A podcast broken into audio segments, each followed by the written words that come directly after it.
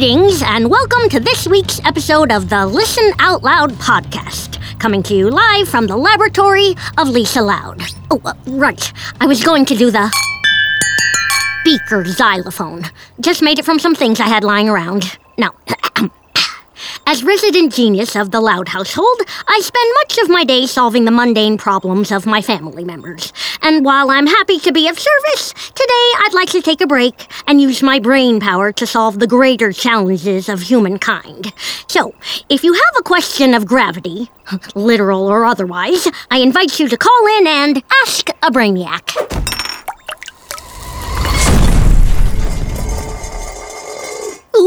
Left the potassium sulfate too close to the hydrogen peroxide. That's going to leave a mark. Ooh, goody! That chime means we have our first caller. Hello, Governor. I've got a problem I could jolly well use your help with. Ah, a caller from across the pond. Though I can't quite place where in England your accent is from. Uh, well, just south of uh, Liverwall, Shire Township. What can I assist you with today, sir?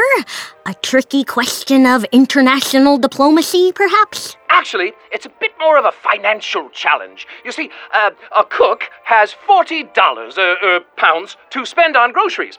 If he needs to buy uh, three tins of tomatoes, two boxes of noodles, and one bag of shredded cheese, will he still have enough money left over for a box of ice cream sandwiches? Well, that's no challenge. It's just basic addition and subtraction, but very well, I shall solve it. Uh, let's see. Um, factoring in rising wheat prices, the dairy shortage, and uh, voila! The chef should have four pounds left over, enough for one box of ice cream sandwiches, but only the generic kind. Woohoo! I'm getting the ice cream sandos. you can start ringing me up, my good man. Wait a minute. Is that you, Father? Are you calling from the grocery store? No, Governor, I'm in Liver uh, town. I told you guys I'm trying to solve the rest of the world's problems right now. Sorry, sweetie, you're just so much faster with numbers. There are like six people behind me in line. Let's go, buddy.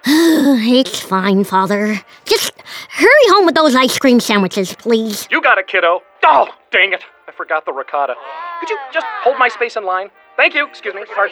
Sorry. Excuse me. I see you rolling your eyes, Dolores. Apologies for that familial intrusion, listeners. On to the next caller.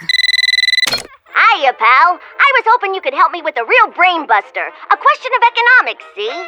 Ooh, something concerning the global markets? Uh, yeah, something like that. Say a party host pays a clown 20 cents per balloon animal. How many critters would said clown have to make to cover the 12 bucks she spent on a rubber nose rental? Well, that's no brain buster. It's simple division. The clown would have to blow up 60 balloons to break even. 60? Well, that takes the air out of my plan. Get it? Oh, Luan, I should have recognized the voice of your hack ventriloquist dummy. You're working a birthday party, aren't you? Yep, but forget about blowing up balloons. I'll stick to finding quarters behind kids' ears. Way more profitable. Bye! A polite reminder to my listeners please refrain from calling in if your initials are L loud. Thank you. My next query. Caller, you're on the air. Well, hi there, Miss Smarty Pants. I've got a real pickle of a puzzle that's got me downright confounded. Ooh, this sounds serious. Please proceed. Suppose an author has four days to write 200 pages. If she averages 11 pages per hour, plus one chai latte for motivation, how long will it take her to finish her book? And how much will she have to spend in coffee shop gift cards? Hmm, what size latte are we talking here? Oh, extra large, honey. She's not messing around. Well, in that case, uh, it'll take roughly 18 hours and $73 in gift cards. Yikes, I better get cracking. I, I mean, Mother, is that you? now, why would you ever say that? Chai for Rita. I've got an extra large chai latte for Rita Loud. Dang it.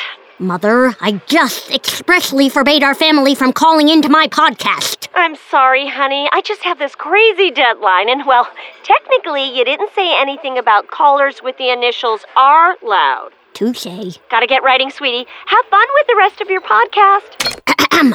To all louds who may be listening, L, R, or otherwise, please cease and desist. Another caller. Hello there, young lady. I have a very difficult question of dire importance. Okay, I'm listening. Now, there's this kid, a grown man, who's down to his last arcade token. The trouble is, he's still 10 tickets short of the prize he wants. Which game would give him the best chance of winning those 10 tickets? Oh, well, not sure I'd call that dire. No offense, but it does involve quite a few of my favorite subjects physics, geometry, probability. Let me just grab my chalk. Thought I moved that potassium sulfate. okay, I'll need a few specifics for my calculations. What is the height of the gamer in question? Um, four foot eight. Uh, I- I'm sure I'm about to hit a growth spurt. Okay. Arm length? Uh, normal? Button mashing stamina? I would say above average. Huh.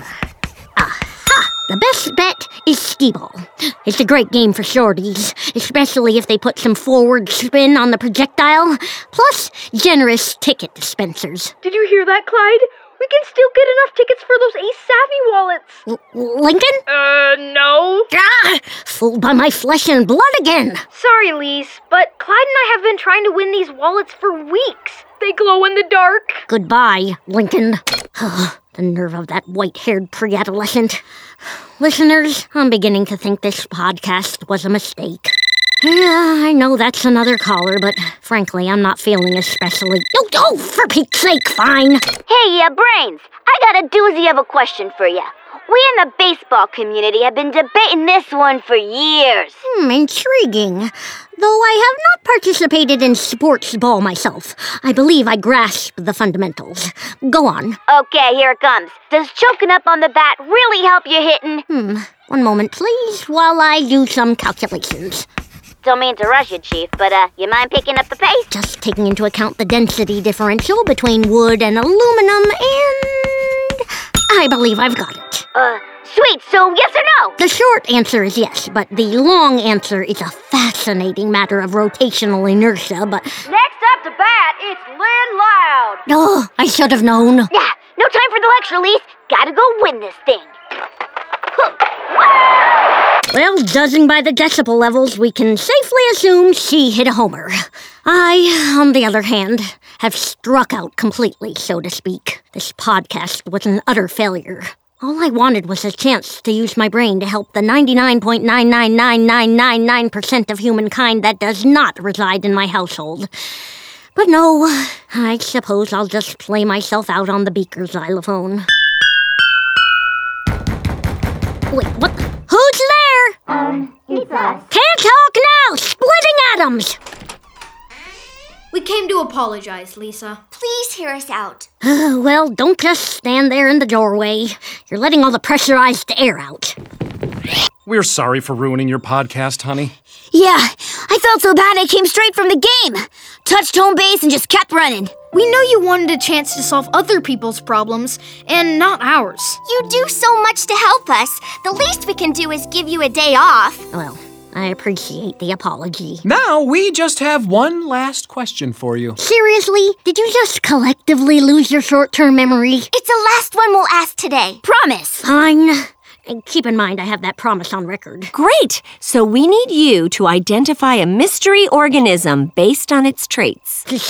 Child's play. Hit me. ow! ow! Lynn, I didn't mean literally. Okay, this organism has two legs and walks upright. Okay, so a mammal, got it. It thrives in extreme environments. Uh, some sort of desert hare? But it's native to southeastern Michigan. Oh, so, uh, hmm, not that, uh. It's super intelligent. And single handedly supports an entire ecosystem. Hmm, that's unusual. And it's so awesome and so rare, there's only one in the whole world. What is it? Go, go, go! Well, it's clearly a, uh, um, Yes? uh, uh, I don't know. I'm truly stumped. In all my research, I have never come across such an organism. In fact, I'm not sure how it can even exist. what? What? It does. We've seen it. When? Where? It's you! Huh? But I- I'm not a. Oh. Oh. I see what you did there. Thanks for the compliment. Least we could do. Oh, bring it in, kiddo. Come on, group up.